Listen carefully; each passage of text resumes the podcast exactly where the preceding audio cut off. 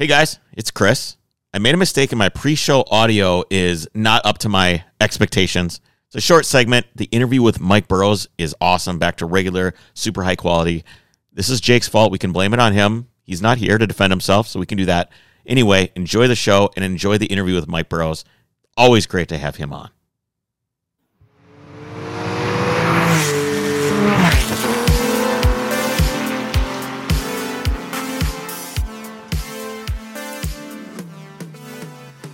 Hey guys, welcome to Overcrest. I'm Chris. And I'm Jake. And dude, like the level of excitement I have right now for uh, two things, two excitement levels. Two. Okay. One, Yes. Mike Burroughs is coming on the podcast. And Well, I'm, I'm excited excited to hear all about this Ferrari and the journey Yes. out to Australia with it. We, we had him on a long time ago when he first started the concept of this idea, Yep. when everybody was like, dude, what the bleep are you doing cutting A Honda Ferrari? motor. What are you doing? Sacrilege. And there were so many people that didn't believe. If you looked at the comments on Reddit, you looked on the Yeah. comments on on the YouTubes, it was uh, there was there was little faith from people that didn't know Mike. But if you Sure. know Mike from Oh, yeah. his interviews here on the podcast and from following and Stanceworks, Looking at his other projects, like The his man is gonna get shit past done. projects. Yes. he's gonna get shit done. And he far exceeded any like I didn't really have an expectation. I've just been kind of along for the ride. You know, you Yeah. ever go on a roller coaster, you don't sit there going, hmm, I wonder what the expectation for this roller coaster is gonna be. How am I gonna feel during this roller coaster? you just kinda you just kinda go and enjoy the roller coaster, right? You just Sure. enjoy the thing. Enjoy- so is that what that's- this is? This was a roller coaster ride. Okay. That's what this was for me as a, as as a dude that's just hanging out and watching. So it was a, it was a wonderful roller coaster ride. I feel like we've gone as an observer. I feel it's like "Er," you know you're you're having a lot of fun, and the thing comes to coast. You're about to get off the roller coaster, and it hits the brakes, and you get off, and then you kind of go, "Should we go on it again?" Wait, okay, what is the, in this analogy, what is doing it again? What is what is getting on it again? I think we're going to have to ask Mike that throughout the course of this episode. We're going to find out where things are going from here, What's next, what he's building. I know that um, we talked a little bit at the beginning of this episode about him selling his truck, like his uh, over, overlanding enormous monster Right. truck, which Yeah. instantly sold. So if you're listening to this episode and you hear us talk about him selling Too his late. truck, Too it's late. too late. You've you've missed it. You're, you're, you're too late. All right, before we get into our interview with Mike and talk all things Ferrari, Australia, time attack, what have you got for us? Yeah, Mr. let's Jacob. take a What's your minute. middle name? What's your middle name? I have two. Daniel McDonald and Jacob Solberg. Daniel McDonald Solberg. What Yeah. have you got for us? Dude, oh, I forgot to say the second thing I'm excited for. Oh, Number that was only one. Okay, why? Yeah, two. Now people like they hit the little 30 second thing to like skip Yeah. the ads. Oh, They and they're gonna they miss this. They're gonna miss See? this. That's why you never do that. You never do that. Naughty. If you did that, you're very naughty. the end of this week, which Uh-huh. this episode comes out on Wednesday, on Okay. Saturday morning, Yes. I'm essentially driving to the rally. yeah. More Which- or less, right? People would be like, wait a minute, isn't that in mid October? Aren't we a little ahead of the game here, Chris? We are a little ahead of the game. I'm heading out to shoot Rennsport. Right. Yeah. So I got to drive all the way to California and then drive my car up to Portland, leave it there, fly home, help you guys with whatever shit that I, I put off by not being here, which I feel obscenely guilty about that I'm leaving you guys. But I'm unfortunately I'm too poor to be able to turn down work from Porsche to do. Yeah, no, well, I, I think that's fine. You should be. I can't do it.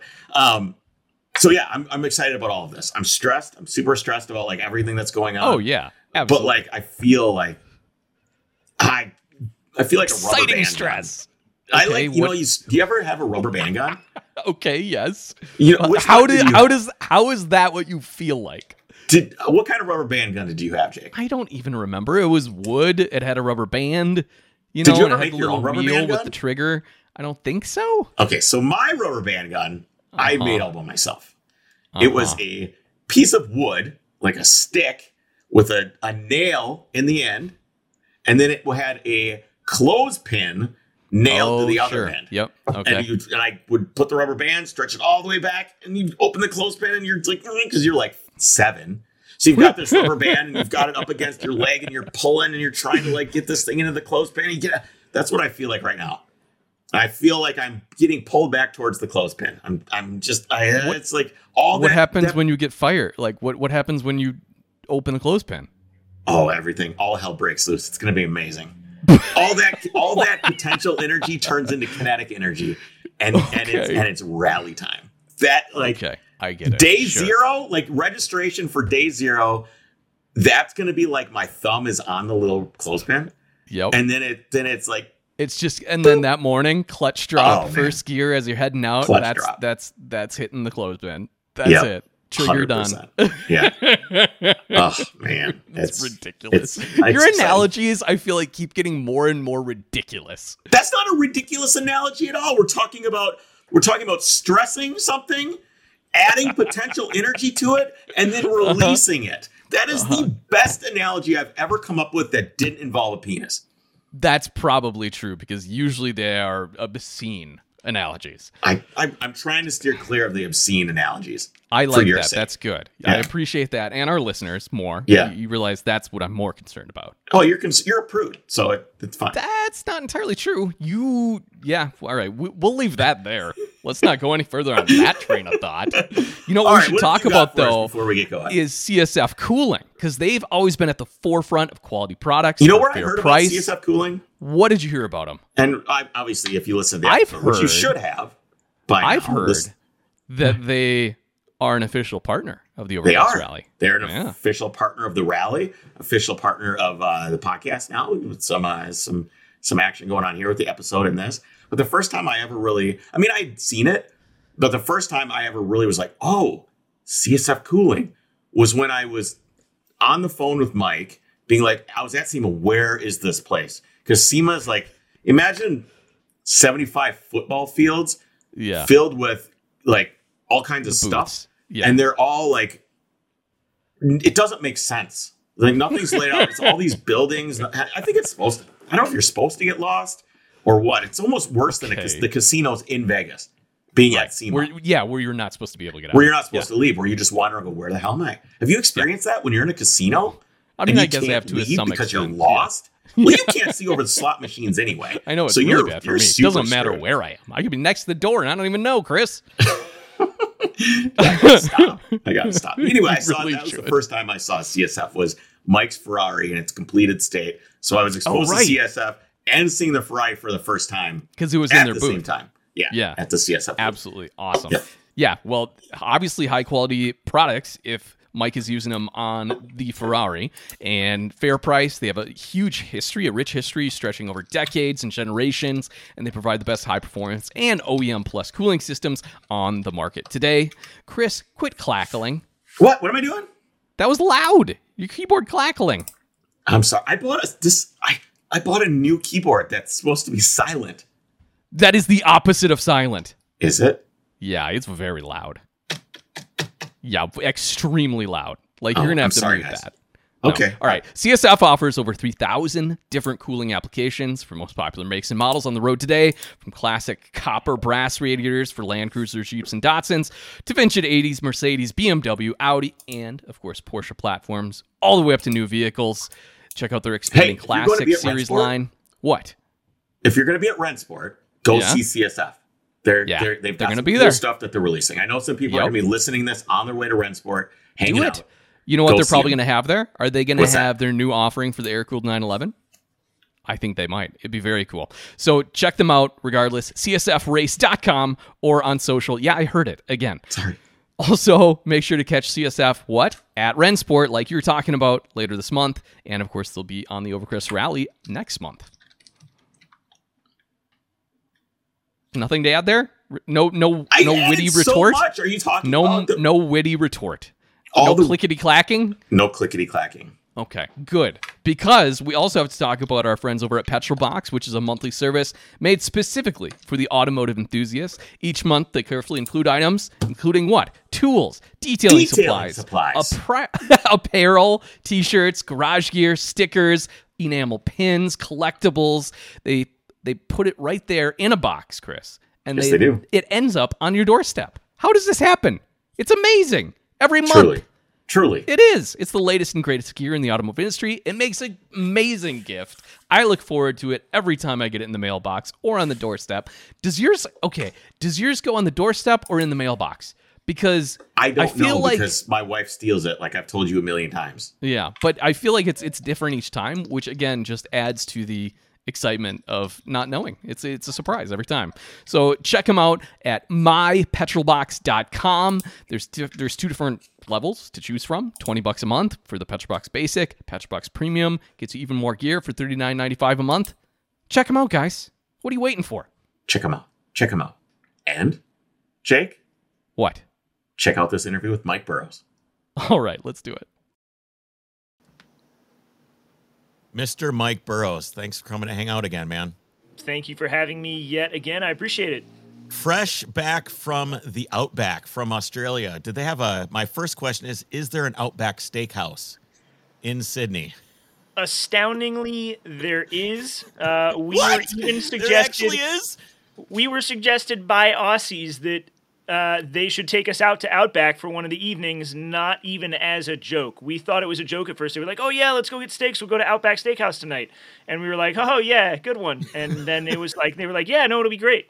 And so I don't know what the vibe of it is there. If it's like self-referential humor, or if Outback Steakhouse there is this like high tier, you know, steakhouse versus here it's this caricature of Australia. Uh, but it does exist there. Uh, I did not go though. We didn't wind up going. Yeah, that, that, it doesn't sound super exciting. Okay, so when I was thinking about what we want to talk about today, I've got this post up on my phone right now, which is, is your which is your truck, which is your truck for sale. And this is, I think, this is meaningful. And uh, the reason I, I'm going to read the little thing says I'm entertaining the idea of selling this thing, which is your 06 F250. Uh, so here's a preemptive feeler for anyone that wants a shot at it before I could actually list it. Blah blah blah. This is so I can get the Ferrari out on track more for 2024. And when I saw this, and I saw how much I know how much you enjoy, you know, going out into the wilderness with your truck, and then I saw it's so you can take the Ferrari out on track more. Is this? I mean, is this a shift in you personally? What you love? Are you are you moving on from trucks to track, or what's happening here? No. So overall, I mean, I still need a truck in order to do not only truck things with respect to I've got to tow the Ferrari. It's not a street car. So I've got to have a way to get it to tracks, whether it's local tracks here in California or if I want to take the thing down to COTA in Texas. Uh, for super lap in March, up to the Ridge in Washington, or anywhere else. I need a way to get this car moved around the country effectively. Yep. So uh, there still has to be a truck in the picture, but I have a lot of money tied up into this truck, and it's also probably a bit too focused on being uh, this incredible off-road rig. And I just don't utilize that aspect of it enough. I wish I did. I wish I had more time to go out, Right. let's say it, you know, every other weekend or at least once a month and go out and really rip on it and, you know, hit the trails and what have you. And I just, I realistically go out for one or two lengthy trips a year. We try to do, you know, a one to two week trip every summer, kind of with our Stanceworks off road group. And then usually something over Thanksgiving or Christmas. I go out, I enjoy it. It's important to me to not give those up.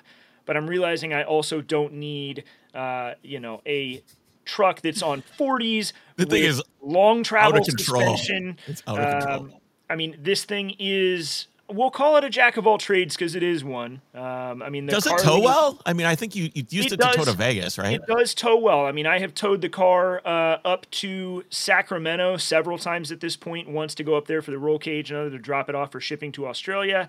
Uh, I have driven uh, the truck with a trailer behind it all over Southern California, you know, three, four hours away every time, whatever track I'm going to. It tows wonderfully. It does an awesome job. It is an absolute work, absolute workhorse. It is a powerhouse. Uh, but I think it might be spread a little thin in terms of trying to do everything. It, I what I know I need is something that anyone, any any of my friends or my girlfriend can get behind the wheel of and tow it or get it to wherever it needs to be without headache. And right now, I mean, it's a I don't want to call it high strung. It's not. It hasn't been unreliable at all. But I mean, that motor is built. It makes a ton of power.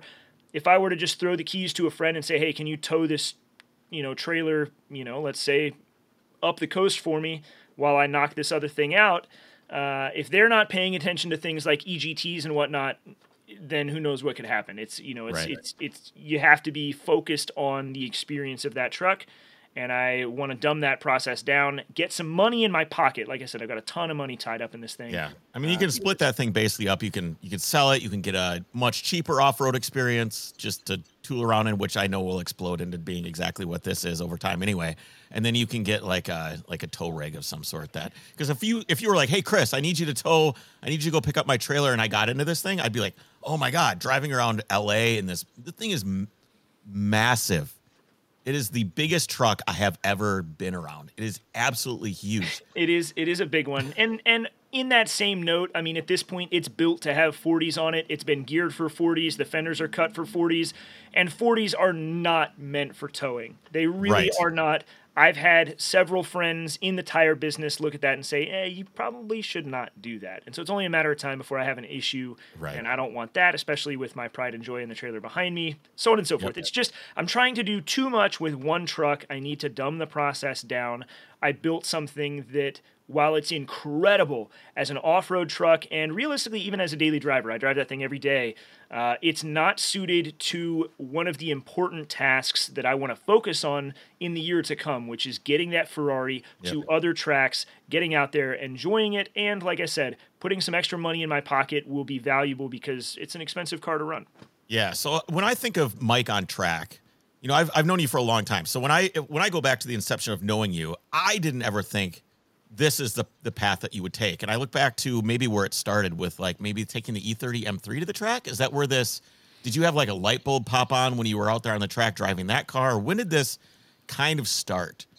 Uh, it started with uh, so I had that Group A E28 that you remember. Yep. when we uh, we did our little uh, you know gallivanting around Southern California. Um, that car was built as a tribute to a victorious touring car that most car guys are unaware of, even BMW guys. You know me, I love E28s. I said I want to tell the story of the fact that this car was campaigned by BMW and it won the European Touring Car Championship in the one year that it was raced in building that car, I said, well, if I'm going to build the race car, I want to get out there and drive it. And so that was my introduction to track driving, save for a few experiences way back in the day in my E36. And with that, I began to kind of fall in love with it. I said, this is a ton of fun. I want to do this some more. I sold that Model A. I sold Model A. I, Oh, oh, Freudian slip. I, am trying to sell the Model A if anybody wants it, by the way. Uh, I sold that E28, and it wasn't long after that I bought the E E30 M3. When it popped up for a deal, a guy that I know had the car sitting in his shop. He called me up and said, Hey, I have a car you might be interested in. What do you think about an E E30 M3 race car? And I said, Okay, yes, I'll be right there. so I bought the E30. It was a former CCA club race car. It was built as a race car, driven as a race car for years and years, and then sat for, I don't know, 15 until Did I people take those on it. cars? Did they leave the dealership and make race cars out of them? Was that common back then? I don't know that it was common. This one wasn't a dealership race car. It was turned into a race car sometime in the 90s. Okay. Uh, it was a gray market import. I don't know why it was brought over from Europe. It was brought into Washington. Uh, and then as soon as it got here, it was turned into a race car and campaigned, I believe, in D mod for BMW CCA Club Racing. Gotcha. Gotcha. But I So drove was that, that, car. it? Was it when you went to the track in that car? Is, is that when the light bulb turned on? I don't know that that's like necessarily when the light bulb turned on. I think it was more of a progressive thing. That car was really capable. It was really fast. I'm still bummed I didn't get to extract everything out of it. I mean, I still have so much growing to do as a driver before I could say I reached the potential of that car. But I did really push on it. I leaned on it hard, and I know I was going quick in it.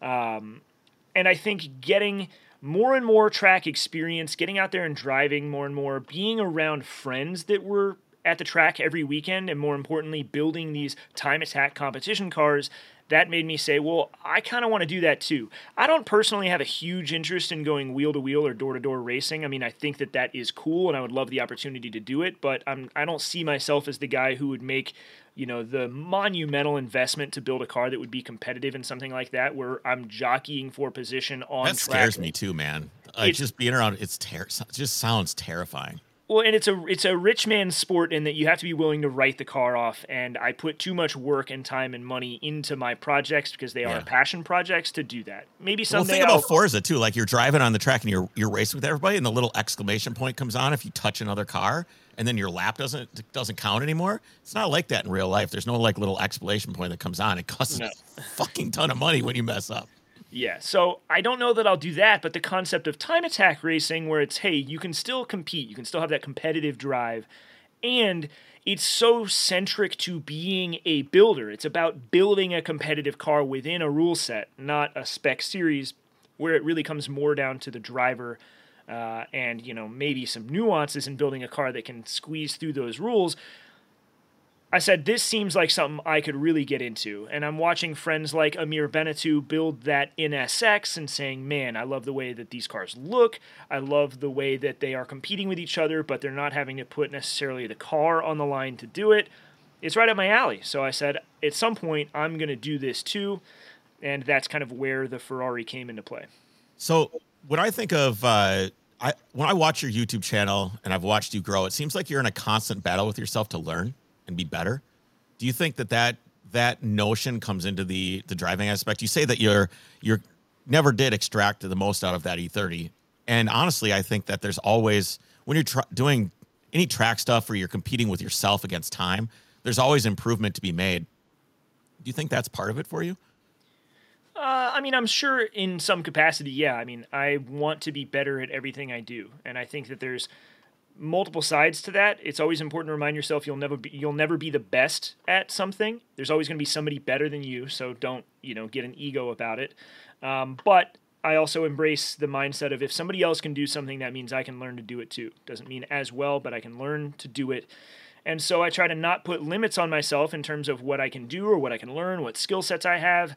Um, I don't see myself as a race car driver, and I don't know that I'd ever call myself a race car driver, but I still want to learn to do it, to get better at it, to get faster, improve my own driving, just like I want to get to be a better fabricator and build better vehicles here in the shop. When you got the Ferrari, did you know that this was going to be the trajectory? I mean, it is. It seems like, from my perspective, it's like you got the Ferrari. You're like, hey, I'm going to make a time attack car, and then everything just like sp- spiraled out of control, and all of a sudden you're in Australia, and Haltech's like, come on over, let's do this, and I mean, it just seems like this wild ride over the last few years. From just like an inception of an idea of, I thought like, oh, Mike's to take this thing to Sonoma and like and track it around a little bit, and it'll be fun. And now it's just insane. the project has de- has definitely spiraled. Spiraled. There's no doubt about that. Um, when I started this, the idea was, oh, I want it to be a street car that I can take time attack racing, and it is unquestionably not a street car anymore. In no way could it really be driven on the street other than just for the sake of doing it. I mean, Right. I'm sure at some point I will drive it to a Cars and Coffee or maybe one of our period correct meets or who knows what. But that will be an endeavor. It will be um, a process to do. It's not a street car anymore. I have made every sacrifice along the way when it came to those forks in the road that you get to in a project. And anytime it was kind of sitting at, all right, do I preserve street carness or do I really make the best car that I can for what I want to do with it? And I would pivot and go with the latter. I want a car that is, um, you know, as rigid as possible. So I said, man, screw it. Let's put the cage in there. Let's make it as safe as possible. Let's make it the best car that I can within what I'm trying to do. Now, I haven't built the car to maximize to any specific rule set. The car falls within the limited class uh, for global time attack, which is our stateside stuff here, and then for world time attack in Australia, it fell. What does that mean? What is limited class? What is that? it's it's just the title for the class itself. So You have uh, a handful of classes. You've got enthusiast class, which would be at the very bottom, which is things like the car has to have its full interior, full carpet, dash, seats, everything. It can't have a swapped engine, I don't think. I think it's got to be the original driveline. I don't even know if you can have forced induction. You might be able to. I haven't really read those rule books, but things like Lexan are not allowed. You have a lot of limits on the amount of aero you can run. It's really meant to be uh, more of like you drive this car to the track, you race it, you drive it home type of thing. Kind of like the original concept, what we thought maybe the Ferrari would be. Yeah, and uh, but even one step beyond that, you have street class, which is still meant to be a street car. It has to retain a lot of those same things. You get a bit more of an aero allowance. You can swap engines within the same make of your car. So let's say if my car were an NSX and I wanted to take that V6 out, I could put a K series into it because it's still a Honda engine. The problem is, is you can't swap engines from a different make into your car within the street class. So immediately, my car is not allowed in street or enthusiast.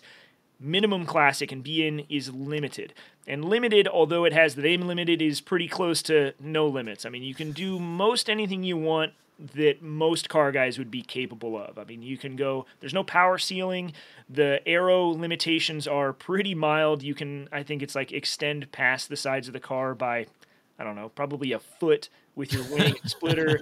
Uh, you can clear the roof line with your wing by something like eight inches. I mean, like a lot of these cars that you see that are pretty gnarly are limited class cars. And then you have unlimited, which is pretty much, hey, as long as it's a production based car, do whatever you want. And then at the very top, you have Pro Comp. There's not many competitors there, but that's where you'd find something like Riley Stair's Trans Am, where it is this is a full tube chassis car. It's basically, hey, if it's safe, you can run it in this class as long as it meets safety regulations. Go out, compete in it, and it's a run what you brung, go full tilt. This is the true. What's the most competitive class? Do you think?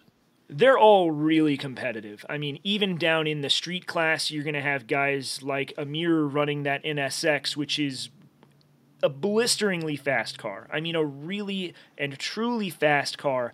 And there are guys competing with him four times at every track he goes to. I mean, he's not wiping the floor with everybody. He does on occasion, don't get me wrong. He's an incredibly fast driver. But, um, you know, he's not in a field of his own out there. You get up into the limited class or even unlimited, and you start having these cars that are, you know, let's say Ferris, who just went to Australia with me, uh, competing in his Corvette twin turbo big aero package. He went and competed in what's called the Pro Am class at World Time Attack, and he won. I mean, to his credit, incredible showing. But I mean, these are really competitive cars that can hold their own in international competition uh, against any you know level of competition you want to throw at them. So it's when my car is in the limited class, it's at the very bottom limitations of what put it in there. If I really wanted it to be a competitive car in that class, I've got a lot of work to do. There's going to be a lot of changes that need to be made because I'm in the limited class, but I'm not a competitive limited class car, if that makes sense. So you didn't really build the when you started. do you hamstring yourself by some of the things you did? Like, okay, now I'm in this class. Shit, what am I going to do? I got to do all this other stuff now to make it work, or Um, I mean, sometimes there's definitely decisions that were made where it's like, well, I'm in the limited class. If I do X, Y, or Z, it would push me even further out of that class. So I don't want to do that. yep. But as a whole, I mean, I'm in limited class stateside, so that's where I have to be. I can't, unless I want to go put a Ferrari engine back in the car, that's just where the car is going to be. So you can run things like a sequential gearbox in, limit, in limited class, but I can't, for example, have air shifting, paddle shifters on the car without moving up to unlimited. So Okay. there are decisions to make like that where it's like I could make the car a lot faster, and I'm still entertaining the idea of, of going air shifted on that transmission. One, to preserve it, and two, because I think that sounds like a ton of fun and it sounds pretty cool, and I like cool things. But it would put me in the unlimited class. Justification for that would be, hey, if I'm going to be slow and in limited, why not just be slow and unlimited? Doesn't really matter. but uh, to kind of answer the question, ultimately, I just decided I want to build the car that I want to build, the car that I think is cool, the car that is appealing, that also fits within my budget. I don't have an unlimited budget. People see a Ferrari badge and think unlimited price tag, but that's not the case. Um, so I'm building the car that I can afford to build, the car that I can afford to run. Importantly, something that I can get out there and actually use and not have to, you know, break the bank every time I want to just fire the thing up like Rusty was.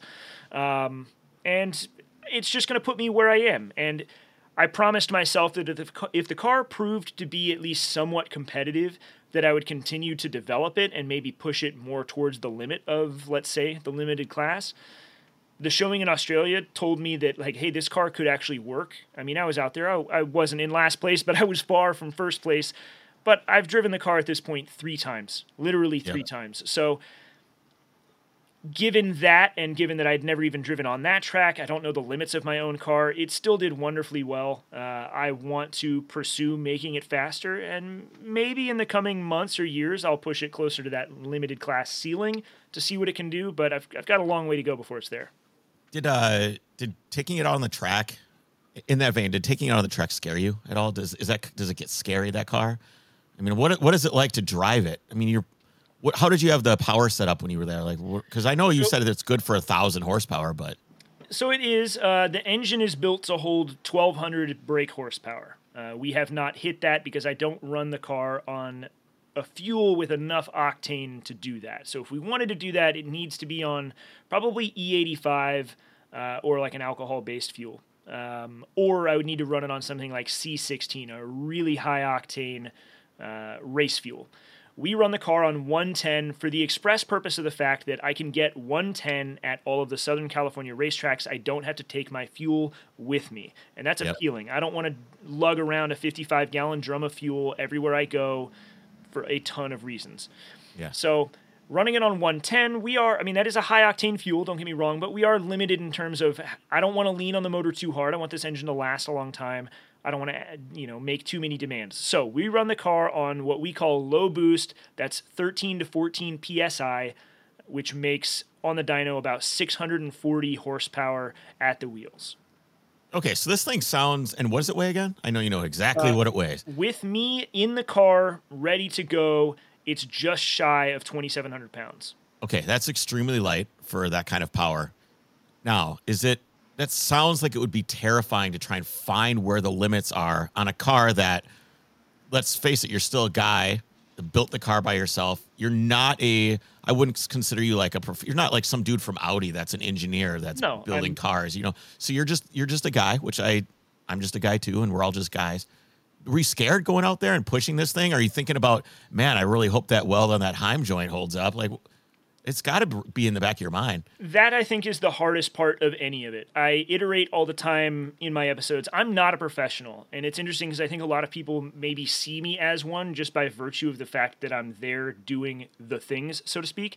But Yep. I'm not a professional. I'm just a guy. I, I have no professional training whatsoever in anything that I do. I went to school for photography and dropped out. So we're we're not talking about somebody classically trained to do any of this. I just am eager to learn and absorb as much knowledge as I can and then go out there and try it and I'm not afraid to fail. That's the other key component here.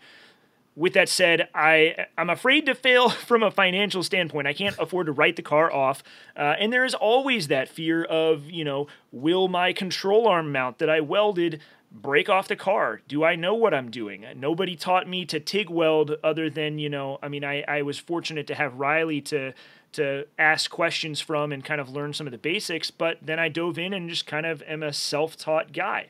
What if I missed some key component to this? What if I don't know what I'm doing?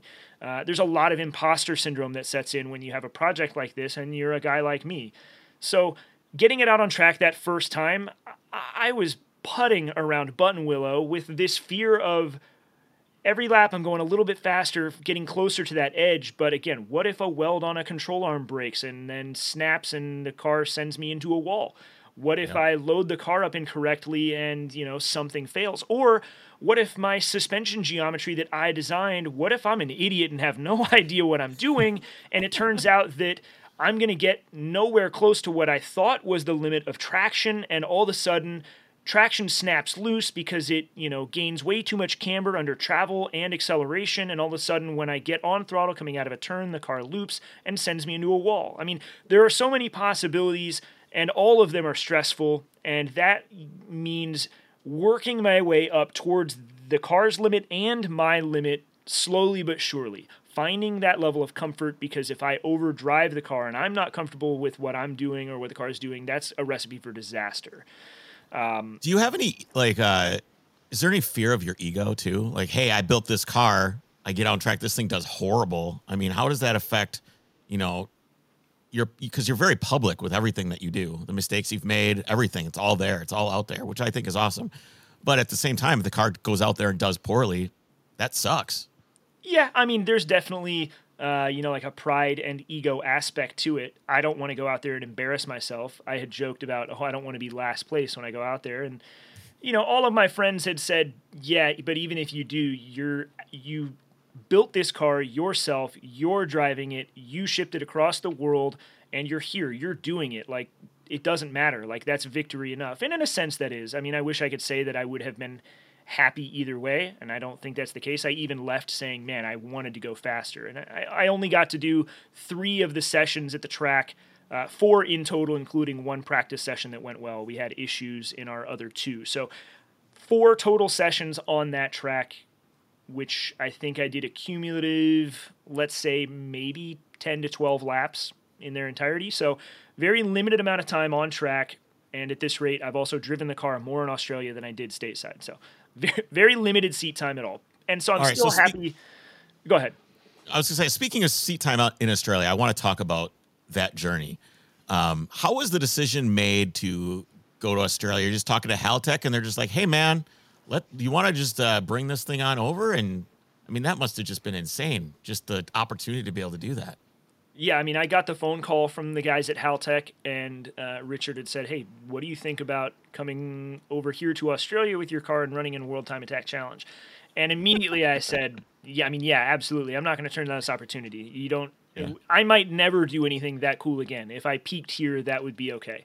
Um, and so it's you know, you're not going to turn it down. You're not going to miss the opportunity. With that said, at that time, the most the car had driven was its own way into the hall at SEMA. Um, so that's a long way from turning laps and being able. So to this is before you even did any like testing out on track. This oh is before well, well that before. stuff. The only Oh, time man. the car had driven whatsoever was it's under its own power into SEMA and then some dyno time, and that was it. So it How was that pressure? I mean, that's that's a lot of weight right there. That phone call, It's- hanging it up and going, "Ooh, boy." Yeah, I mean, I think it was the type of thing where I knew that if I was focused, I would have enough time to get the car in some state to do laps in Australia. And I called Ian, who runs World Time Attack, and this was a few weeks before I loaded the car into a container, and I said, "Hey, I got to have a heart to heart with you. I'm going to ship this car over there, and it will turn laps, but this will be a test session 8,000 miles from home. This is not a competitive set of laps. I have driven the car maybe 30 minutes total of seat time. Like the car is completely untested in any traditional sense. And he said, I don't care, bring it over. This is going to be the most fun, most fun you've ever had. And so that at that moment was like, all right, we're in it to win it. Let's do this. And the car definitely exceeded my own expectations because at that point I had not even turned a test lap. Um, I wasn't even sure that we'd get the chance to do that before leaving the country. So thankfully, we got the car out. We did one half day at Buttonwillow and one half day uh, at Willow Springs on Horse, Horse Thief Mile. So, you know, I knew that the car would be able to turn laps, would be able to, you know, be driven under boost. I'd be able to load it up and get some heat in the tires. And so my thought process was, hey, as long as I can go out and like turn some laps with some semblance of speed, not just out there putting around, uh, Yeah. I would be happy. And so we went out there. We exceeded those, you know, own milestones and expectations. I mean, the car really went out there and it did. It did, I think, really well. It it, it felt really good. I was feeling more and more confident with every session. The fact that I didn't even have the slowest time in our class, let alone throughout the entire thing, um, and everyone That's else. super encouraging, though. I Yeah, mean, I being mean- like, "Hey, I'm not in last place. This is, this Yeah. is great." So and and that's against guys who have driven that track who knows how many times before and who have driven their cars plenty of times. Um, I said immediately as soon as we got done with the weekend, I'm coming back next year, uh, and I'm gonna have a full year to develop this car, and we're gonna come back and we're gonna go a hell of a lot faster. We're gonna really show what this car can do. And make no mistake, I'm not going to go out there. I'm not going to win. I'm not going to podium. The guys that are competing in the open class are doing times that are absolutely mental. The dedication that some of those people there in that competition have for specifically that competition is absolutely ludicrous. They're spending, some of those guys are spending millions of dollars on those cars. Jeez, yeah. The, some of the guys um, in the pit right next to us, they were running an Evo, and I think over the last few years in the open class, they had, I think, maybe two first place finishes, a second, and a third. And the level at which they were spending just to stay there and compete throughout that weekend was unlike anything I've seen in a like grassroots level motorsport. We're Did they talking, give you any advice, those guys? Um, did you learn anything from them? I don't know that they gave me advice so much as the confidence to just push through and do whatever it took to get the car back on track. Um, their failures over the weekend, I think first they had a tire blowout in turn one, which, if you're not familiar with that track, that turn one Talk to anybody about it. It's the gnarliest turn at anything I've ever seen. It is in the right car, a flat out turn. The RP968, which is the current record holder at that track, takes that turn flat out at 220 miles an hour. Just Jesus. for reference. I mean, it is a turn that separates the boys from the men, if you will. Sorry, ladies. Yep.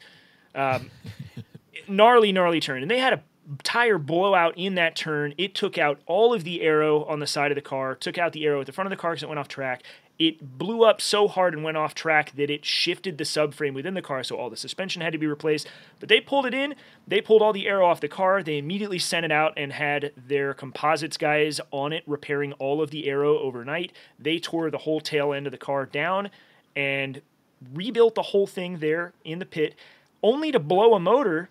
So they pulled the engine out and rebuilt the engine from the ground up to get it back into competition on Saturday. I mean, the level of dedication and the spend, I mean, this was no question a six figure weekend for these guys, and they yep. were all into it. And so, yeah. So you had your own kind of you had your own failures. Obviously, we've we've we've yes. seen it on. Well, some people that listen probably don't know, but what kind of challenges did you run into on the weekend? Uh, so when we besides left, the besides the transmission, like what? Let's start with some of the smaller okay. ones. What were some of the smaller challenges that you that you had? Smaller challenges. I mean, honestly, the car felt amazing otherwise all weekend. We really only had the only other issue that kind of reared its head was we realized uh, relatively quickly that if the fuel cell isn't full when we go out, that it burns fuel at such a rate that by the time I've been out there for a few laps, there's not enough fuel in the tank to keep it from uh, starving under high G's. So I need some sort of fuel surge set up in the car to prevent that so we can get basically a full 15 minute session in out of a 10 gallon tank. Um, we had it thankfully so the haltech computer in this thing has every failsafe under the sun if it senses a lean condition for more than i don't know what amount of time it's they have it all set up for me i don't need to know yep. If it senses a lean condition, it immediately jumps into limp mode, limits it to 5,000 RPM and low boost, uh, and lets me get back to the pit so we can figure out what the issue is. Um, and that's exactly what it did when we were starving for fuel. And so, of, of, course, the immediate fear is like, oh no, what if we've got some sort of tuning issue? What if we're not having enough fuel in it? What have you? But nope, it's just fuel starvation because we're you know pulling good G's and we didn't have a full tank when we went out. Are you able to measure fuel? Does it keep track of fuel pressure and everything? So oh, it's, oh yeah, it's sense I mean, like oh, there's a drop in fuel pressure right here. Yeah, I mean, it keeps track Got of it. literally everything. Every sensor that we could plug into it, it will read, it will data log, and it will feed back to us and tell us exactly what's going on. Um, and thankfully, uh, Scott at Haltech, who is a master tuner, was willing to keep a close eye on the car for us all weekend, help with every possible tuning and data issue that we encountered in terms of like, hey, I want to know this. Can you tell me what the car is doing? No problem. Oh, hey, I want to keep an eye on that. No problem. As soon as we'd come in, he'd pull data off the car, take a look at it, and give us the thumbs up. Hey, everything looks really good. Car's really happy. Keep going. Um, I mean, it was. How good is this software compared to stuff I like. My experience with standalone and what always scared me about it so much was I had some experience with some generic stuff that isn't these companies aren't even in business anymore and like MegaSquirt and trying to tune throttle bodies with Alpha N back in the day, and I'm sitting there with tables in, in my driveway. Like, how much different is it than some of the older stuff that people are used to dealing with? So I, I will say this: I do, in total transparency, have to like admit that Haltech is a sponsor of mine, and they did ship the car to Australia. So like, Yep. let's get bias out of the way. I, I need to be transparent in that. Sure. Um, but with that said, I do have experience with other standalone systems. I had a Life Racing system on Rusty, if you remember that. And Life Racing is a really high end, top tier level standalone system. I mean, you're going to find that if on cars if you go to Le Mans. It's really good stuff. But it is exactly what you fear out of a standalone system. Could I ever look at any of the information coming out of that? No, I, I was afraid to even touch the thing. Um, And it required a lot of help to get it up and going. And, you know, I had to talk to specific people just to get things updated and tuned and what have you. The beauty of Haltech is that we're talking about an enthusiast driven company. I mean, everybody in that company is all about the cars that these ECUs are in, right? I mean, you go to the Haltech office in Australia, you're going to see a parking lot full of cool stuff. Um, and on top of that, you're talking about a company with just massive aftermarket support, with tuners all over the US or abroad. It doesn't matter where you are, you're going to be able to find guys that know how to run this software, to do diagnostics, to help you if you encounter a problem. And that was one of the most important aspects of choosing an ECU sponsor for the Ferrari. I had pretty much every company that I can Right. name short of Motec saying, "Hey, we'll, we want to sponsor the project. We want to be involved." And I did choose Haltech because of those factors. The support I knew I would get, the fact that if I encountered issues trying to make this admittedly somewhat bizarre car work, to make all these systems work together, I didn't want to be stuck and funneled through a single guy that's a United States rep for some esoteric device. right. I want to know that any problem I'm going to be encountering is has either been solved already or they're going to be down to tackle it. And that was what solidified me going with Haltech to begin with. Now, to answer that question of what is it really like to use, it blows my mind how capable this. So in the Ferrari, you have a Nexus R5. It is ECU and PDM in one, and PDM is a power distribution module. That means this car does not have a fuse box. It doesn't have uh, like traditional circuit breakers. It doesn't have anything like that. All of the stuff in the car is powered through the ECU, including the water pumps, including the fans. It is capable of distributing high amperage power to anything in the car, fuel pumps, what have you. So it can do, you know, pulse width modulation on anything in the car. You can have the ECU parameters talk to any other accessory within the car it basically creates a network of everything in the car, makes it all able to communicate with each other and able to um, essentially interface with each other. So even if you wanted to do something as bizarre as I want my headlights to come on at a certain speed, it can do it. It doesn't matter.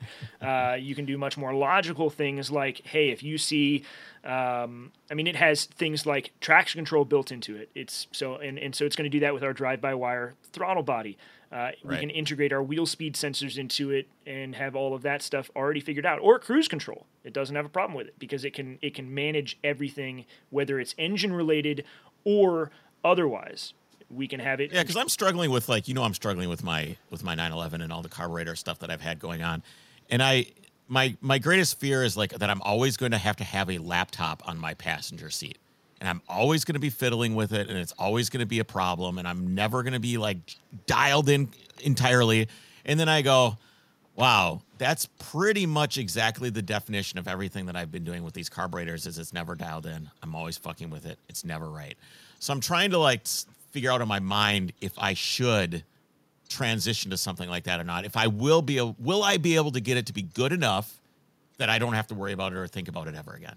Because that's kind of the point where I'm at. Is like I don't want to fuck with it anymore. I just want to do other things. Well, the upshot to a system like this Haltech system is not only is it immensely capable. I mean, this is a race grade piece of hardware and software, which also, to be clear, is com- built completely in house from the circuit boards to the code that is on it, the software that you use. I got to see them doing all of it, coding it upstairs while soldering boards downstairs. Incredible. And the fact that it's all done in one place under one system of control gave me a lot of confidence. Um, that system, it's race grade, but it's street friendly. I mean, you could just put a normal car on this, you can get it up and running. It will work. It can tell you everything that's wrong when you have an issue. You're, an issue. You're not just going to be sitting there. Oh, what's wrong this time? It's not like dealing mm-hmm. with you know, let's just say a, an S50 swapped E30 or Mercedes in this case, where it might be able to tell you a few things, but you're still going to have to dive in and figure out what that issue is when you have one. But I can just plug in or Wi Fi to my laptop and it'll tell me exactly what's going on if it doesn't. So, why don't I swap to that on the S50 and the Mercedes? It sounds like it almost would be easier than the OBD1 stuff. You should. It would okay. be it would be great if you got the budget for it. There's there's no question. It's it's absolutely the way to go. And last but not least is this software is capable of learning. It will make adjustments on the fly. When i asked um, scott at haltech i said hey there's one variable here. I don't have sensors set up on my charge air intake efficiency. I don't know what the pre and post temperatures of my air intake charge temps are right. with respect to how efficient is my water to air intercooler. I don't know that I, for example, have all of the air bled out of it. You know, who knows? And he said, it doesn't matter. If it sees increasing intake air temps, it's just going to adjust its fuel tables. You don't need to even think about that.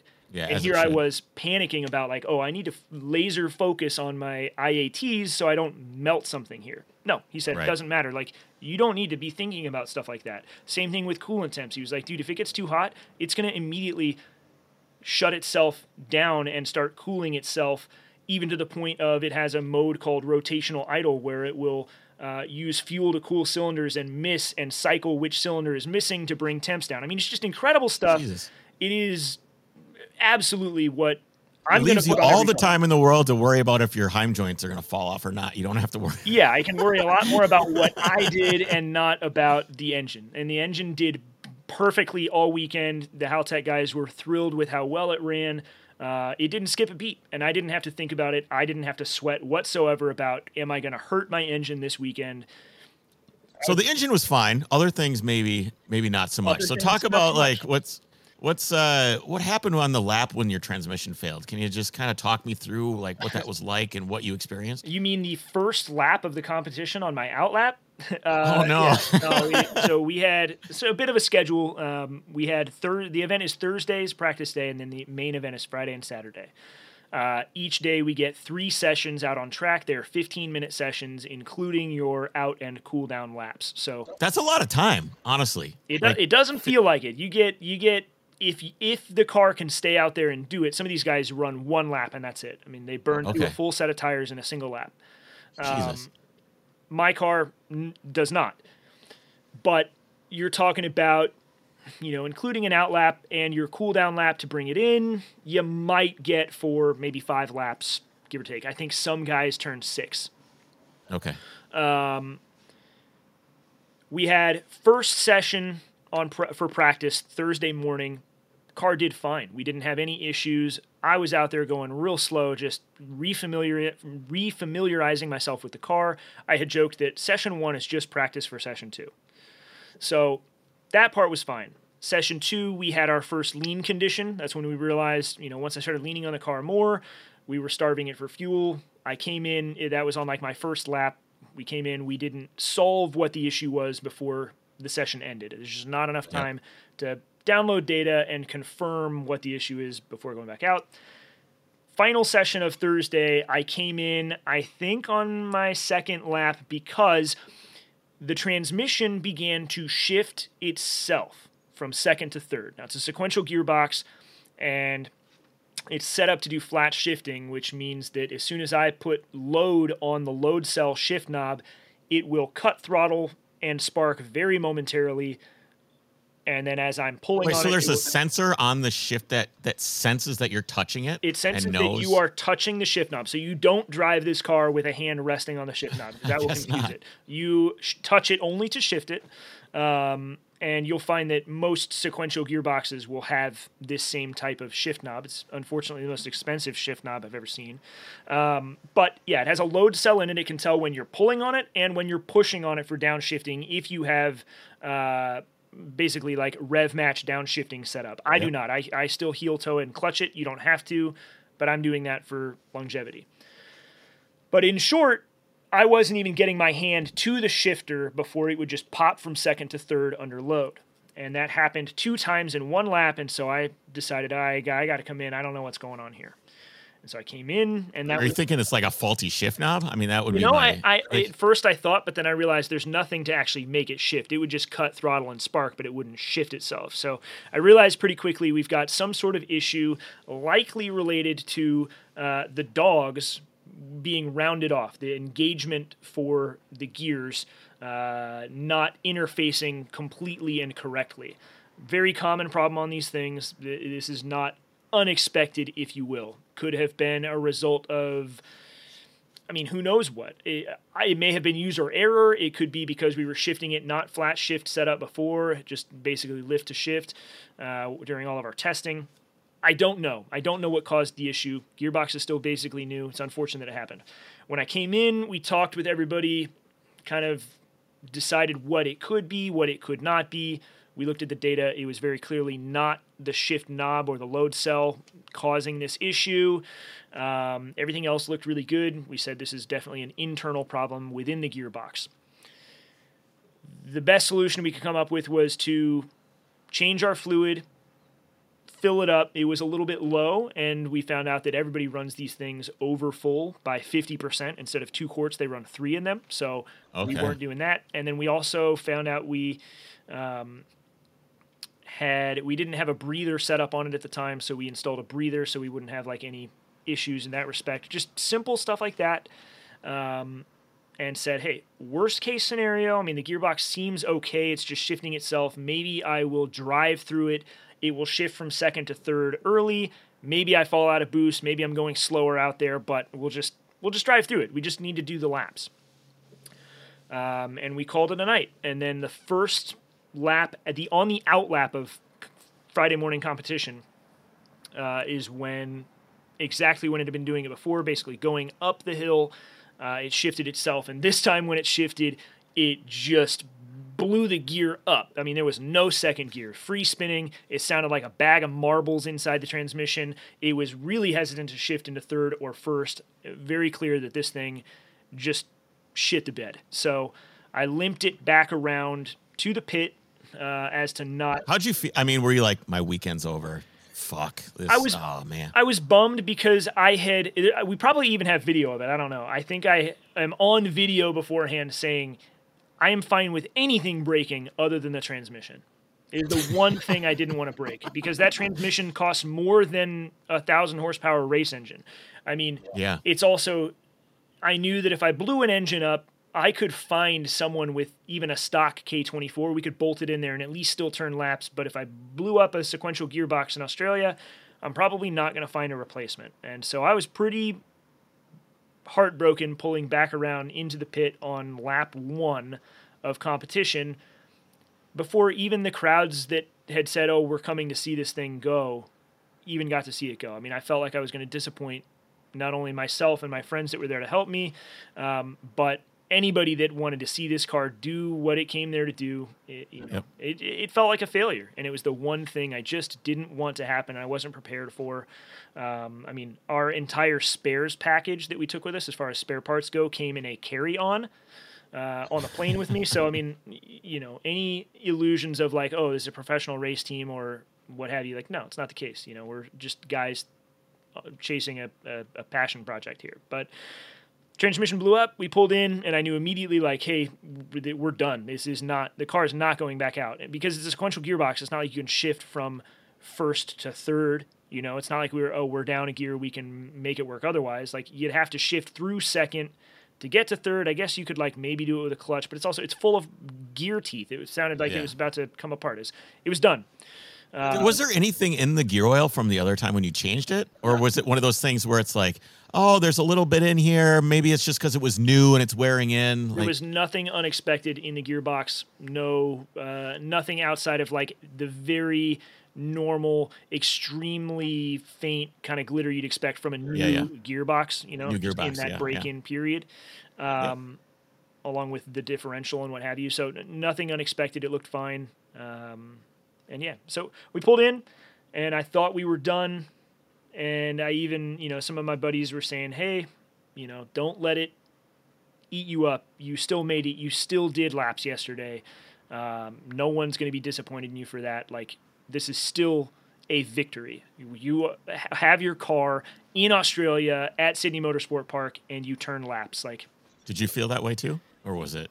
I was trying to dark. convince myself that that was enough, um, but it, I mean it wasn't right, you know. And so I, I talked to my dad for a moment, who came along on the trip, um, and he was just kind of saying like, "Hey, I support whatever way you want to do. If you want to park this back in the Haltech booth and enjoy the rest of the weekend and watch the racing, like I think you did a great job. If you if you want to thrash, let me know how I can help, and you know we'll we'll try to replace it."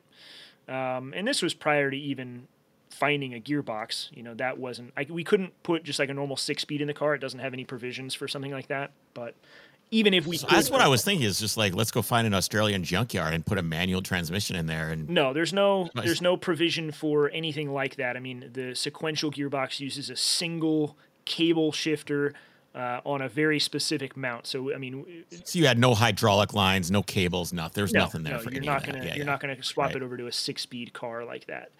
Um, I mean, it's something maybe I could future proof, but hey, I have two transmissions now, so I'm, I don't have to worry about it. but um, yeah, so in short, I mean, I did that. I, I talked to my dad for a minute. I, I wound up. I actually called a mirror and I said, "Hey, like you have been in these sh- shoes before. What do you think?" And even he was like, "Hey, like there's nothing wrong with being done right now, but well, you know, if you can find one, go for it." And then, uh, and then, last but not least, uh, I'm a mama's boy. I called my mom, and uh, you know, just kind of like said, "Hey, am I being an am I being an idiot here? I need like a level head that's not here that's going to tell me like, hey, you're this is not a smart choice." Because I said, "Hey, I'm about to, you know, put this very expensive transmission on my credit card." Uh, like, what's the parental advice here? That's not my dad's. Yeah, because you're basically in a crack house of automotive enthusiasts, right? They're all like, "Yeah, do all, everybody's frickin'." going to feed me the bad bad advice. Uh, so, like, how much of a bad decision is it to put, um, you know, a, a, a five digit transmission on a credit card for you know one day of racing? You know, am I thinking with heart over head here? And of course, my mom was like, and at this point, we had word that we might have found a transmission, and my mom said, "You found a transmission. You have to do it. Like, you better do it. I'm wa- I'm staying up till 2 a.m. watching this live stream.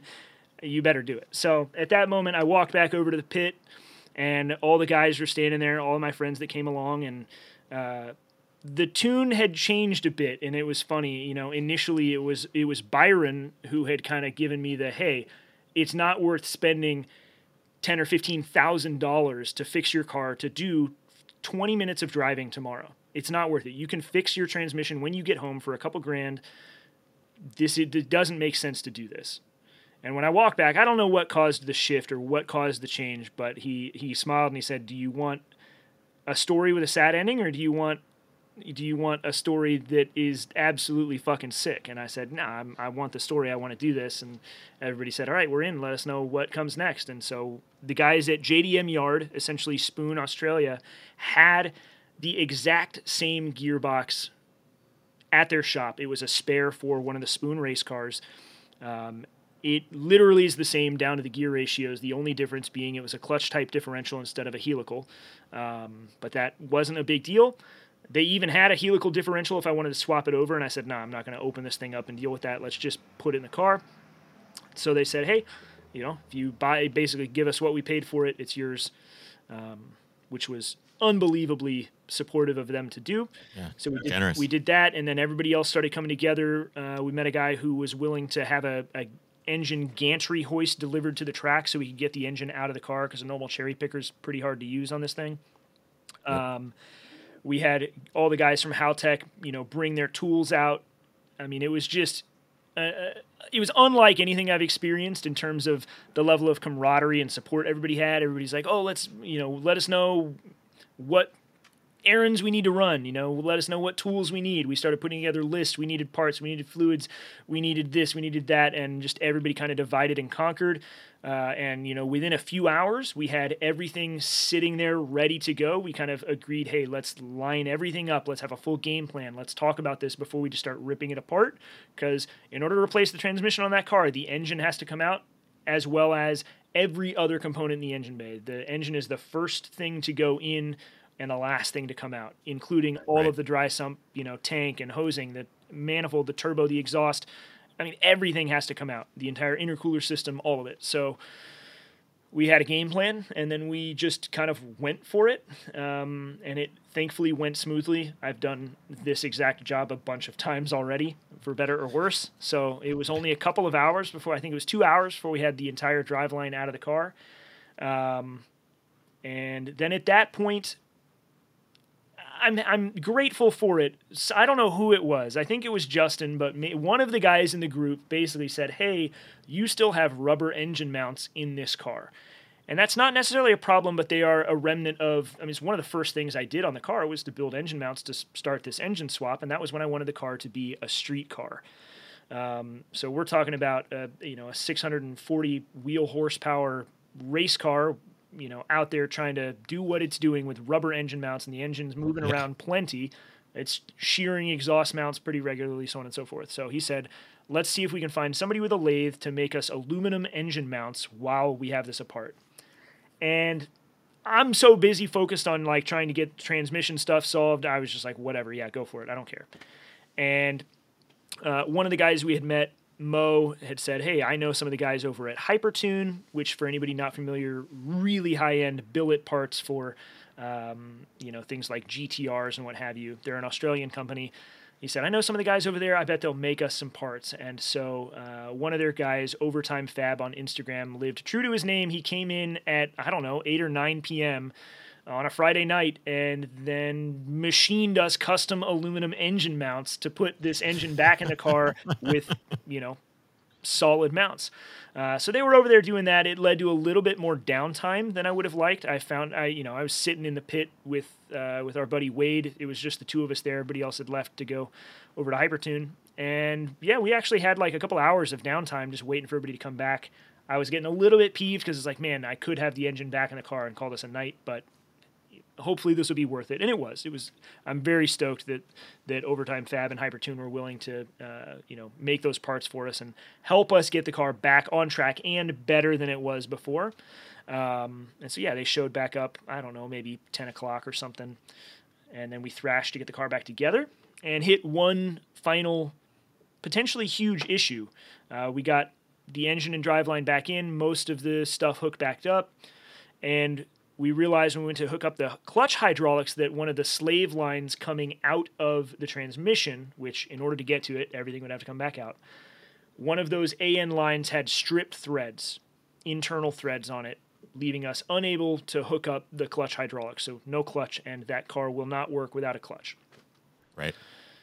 And they also were kicking us out of the track at midnight. We were not able to stay overnight and problem solve and you know fight our way through this. So it was like, all right, we got to go back to our. So are people not staying at the track? Is this not? Because when I think of like all these track events, I think people with like trailers and they're sleeping there, and there's dudes out at three o'clock in the morning. That always that seems strange to me that you guys got kicked out.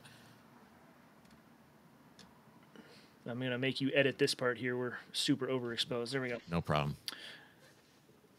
So I was told by some of the guys, hey, it wouldn't have been a problem. You should have been able to stay. Just close the shop doors and they won't kick you out. We did have a guy roll in at 10:30 and say you guys have to be done by 11:30. Um, and I thought he was joking at first. I thought this has to be, you know, some form of humor.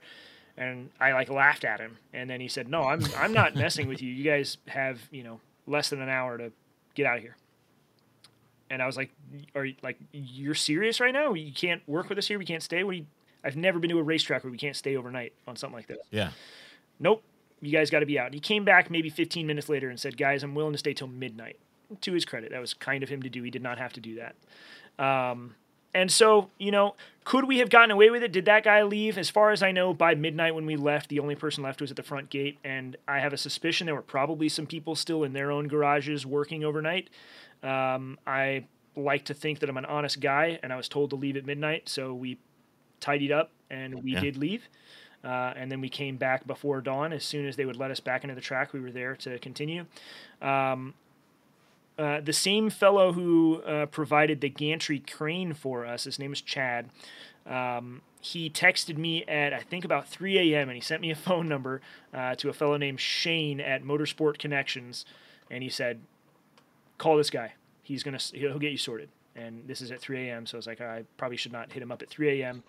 Uh, but around 5 a.m. he texts me again. He says, "Doesn't matter what time it is, just hit him up." So I called called this guy who I didn't know.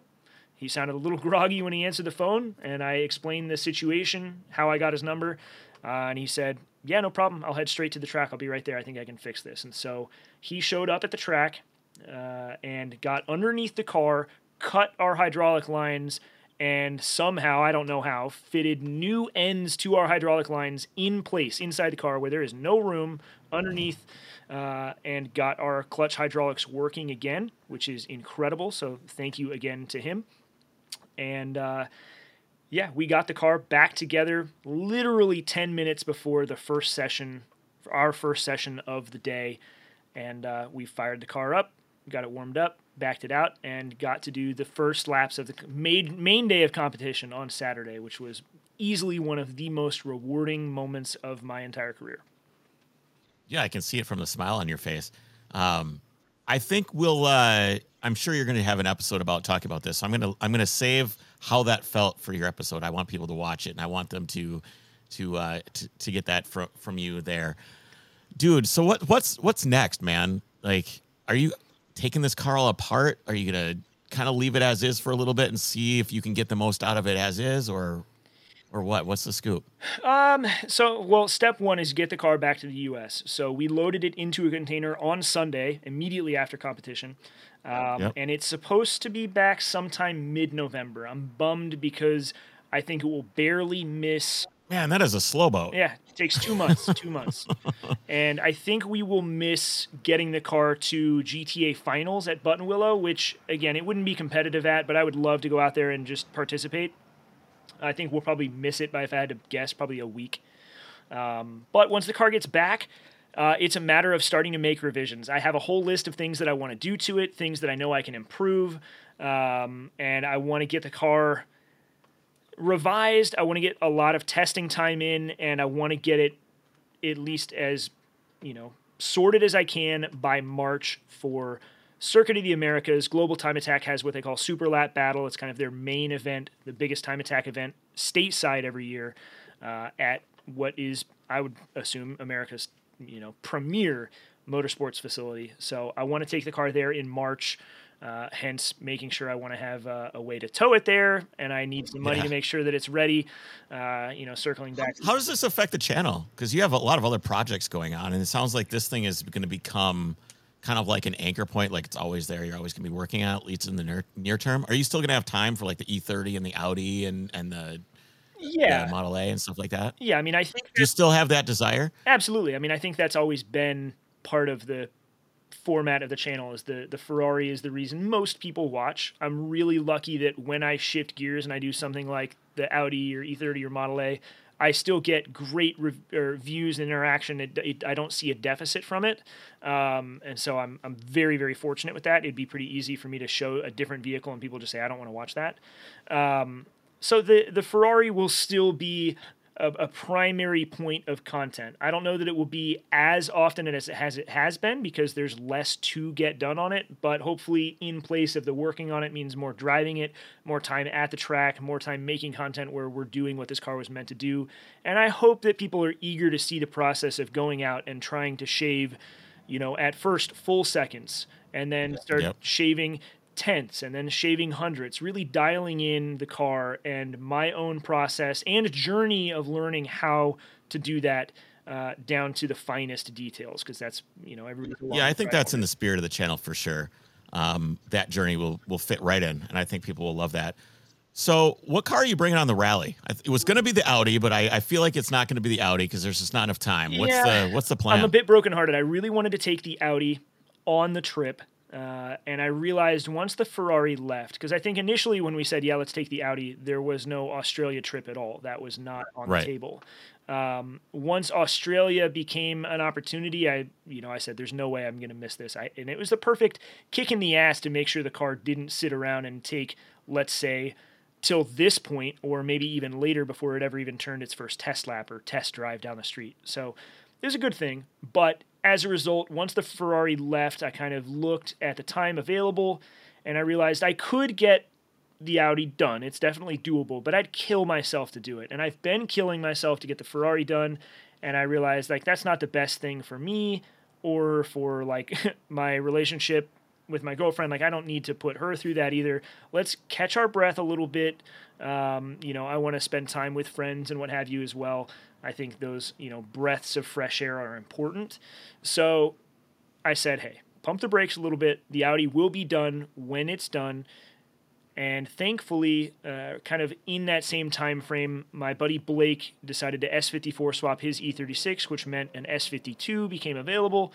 So I said, hey, let's S52 swap my E30, my tribute build, if you will, to my late friend Corey, um, and have an awesome road trip car with this thing. I mean, you know me, I'm a BMW guy. This is exactly what I want to be driving anyway. So we're going to have a very fresh build. It's a full S52 swapped E30. We're going to redo all of the suspension on this thing before we go. Um, we're doing a manual swap on it. We'll have new wheels, new tires. I mean, the, the whole car. It'll be you know, redone. It'll be a really sweet little project. Yeah, I'm, I'm excited. and you can, you guys know that stuff. You'll be able to knock that out in the next, Yeah. the next few weeks. no sure. problem at all. Yeah. So one thing I wanted to, you, you mentioned Corey, and I met Corey one time, one time when I came out and visited you, and I saw his picture on the Ferrari in the engine compartment where you were working on it in in Australia, and I saw it on the dash, and I heard the announcer and say "I- I- it's fine, it's fine. So you must have mentioned it to him. And uh, No. when Alex and I were there, we left, and I and I had the dude, it's fine thing was like we talked about that all the way home. The freaking 911 broke down. It's like, dude, it's fine. And I just wanted to ask, what's the inception of it's fine, and and what did that mean to Corey, and, and what does it mean to you? You know, I don't necessarily know where "dude, it's fine" came from, but it's. I think initially it started as a joke, where it was this thing, uh, kind of our just closest circle of friends would say when stuff was definitely not fine, uh, but you'd brush it off, dude, it's fine. or maybe you were skeptical about doing something, maybe something was scary to do, you know, whatever. You know, Corey moving from California back to Tennessee, dude, it's fine, it'll be fine. Or you know, what have you. It doesn't matter what it is maybe you wreck your car. He, you know, he rear-ended a car in traffic in his M3. Dude, it's fine. It, it, that's all there is to it. Um, and I think that it took on a new meaning when Corey passed away. Was you know that was the first thing anybody said. Was hey, dude, it's fine. You know, you try to you know just churn your way through those emotions of losing, you know, one of your best friends, and you'd be fine. And I think we have all taken that saying further and further as time goes on. Um, and so when we blew the transmission up, dude, it's fine. And then our buddy Oxy brought a handful of photos of Corey, one to put on the dash of the car. And he took another one of Corey cutting, I don't know what it was, cutting something apart under the hood of a car with an angle grinder. Uh, and he wrote, dude, it's fine on it, and just stuck it to the back windshield of the Ferrari while we were working on it to remind us of, like, hey, whatever happens here, maybe we don't even get the car back together, but dude, it's fine. And I didn't even say anything to the announcers. Nobody did. I think when they were, you know, running their camera and kind of doing their B roll or what have you and zoomed in on it, one of the announcers saw the dude, it's fine text on there and said it on their own accord. And that was just, it was awesome to hear them say that. I think they even said it a few times. Dude, yeah, dude, it's fine. And they immediately understood what it was about um, and embraced the very spirit of what that saying is meant to be is just, dude, it's fine. Mike, thanks for coming to hang out again. I look forward to seeing you on the rally. We'll see you in uh, in Oregon. Yeah, just in the E30, in the white E30 with the other white E30 and the other. Oh yeah, the white and, E30 fam. And if uh, if things work out, maybe depending, we might bring Corey's car on the rally too. So I might be behind the wheel of that with uh, with my tribute car in tow. We'll see. Either way, we'll have one or two or a few E30s with us. It'll be fun. It's only a few weeks away, so yeah, I've got to get to uh, I got to get to work on this engine swap, huh? All right, man. Take care, buddy. We'll see you next time. All right, we'll see you.